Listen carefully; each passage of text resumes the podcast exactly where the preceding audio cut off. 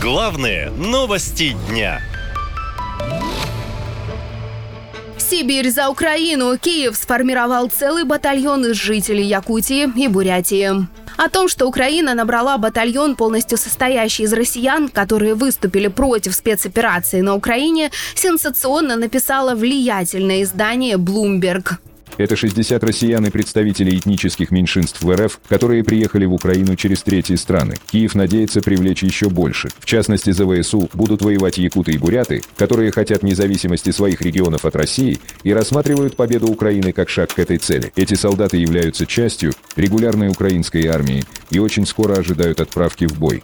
Соцсетях предположили, что этот батальон сформирован из военнопленных, но журналисты уверяют, в нем только добровольцы. Все якобы прошли тщательную проверку на предмет поддержки Украины, которая длилась больше года. 29-летний якут с позывным «Варган», который теперь воюет на стороне Украины, объяснил свое решение так. Это не родина. Мы оккупированы, мы рабы системы. Нам нужно уничтожить кремлевский режим. Я хочу, чтобы Якутия была свободной демократической страной. Это очень богатая страна, но люди такие бедные. Процветают только государственные чиновники.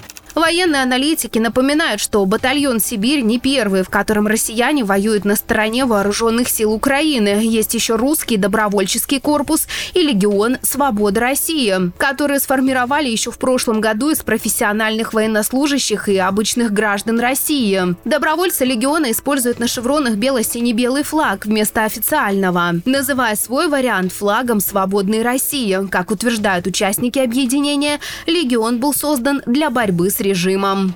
Я давний противник путинского режима уже не один год. И нападение 24 февраля стало финальной точкой, когда мое терпение закончилось. Кремлевский режим не позволяет человеку реализовать себя в России.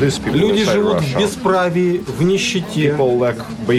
И при этом они не пытаются с этим бороться, а они просто пытаются расширить границы своего концлагеря. Враги россиян, они не в Киеве, враги россиян, они в Москве. Легион сражался под Харьковом, под Северодонецком, под Лисичанском, под Махмутом, на Запорожском направлении. Э, поскольку мы представляем большую опасность для путинского режима, э, мы не находимся все в одном месте. Мы локализованы небольшими группами по всему фронту распределены.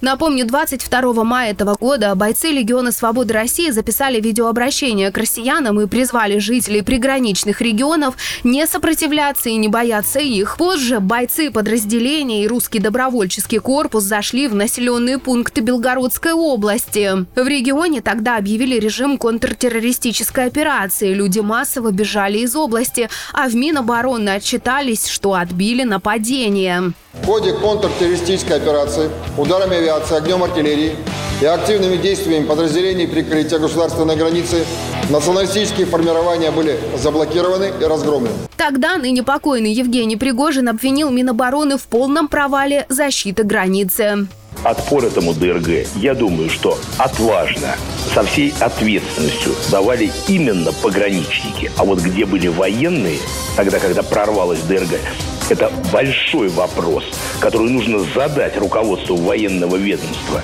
Насколько мне известно, военное ведомство не чешется по поводу укрепления наших границ, откуда может пойти украинская армия. Военкоры пишут, что с тех пор укреплением границ никто так и не занимался. 28 сентября стало известно, что бойцы Легиона Свободы России вновь зашли на территорию Белгородской области. Военные аналитики уверены, так они прощупывают ситуацию и планируют более радикальные действия на территории России. Наша лента. Веселим, сообщаем, удивляем.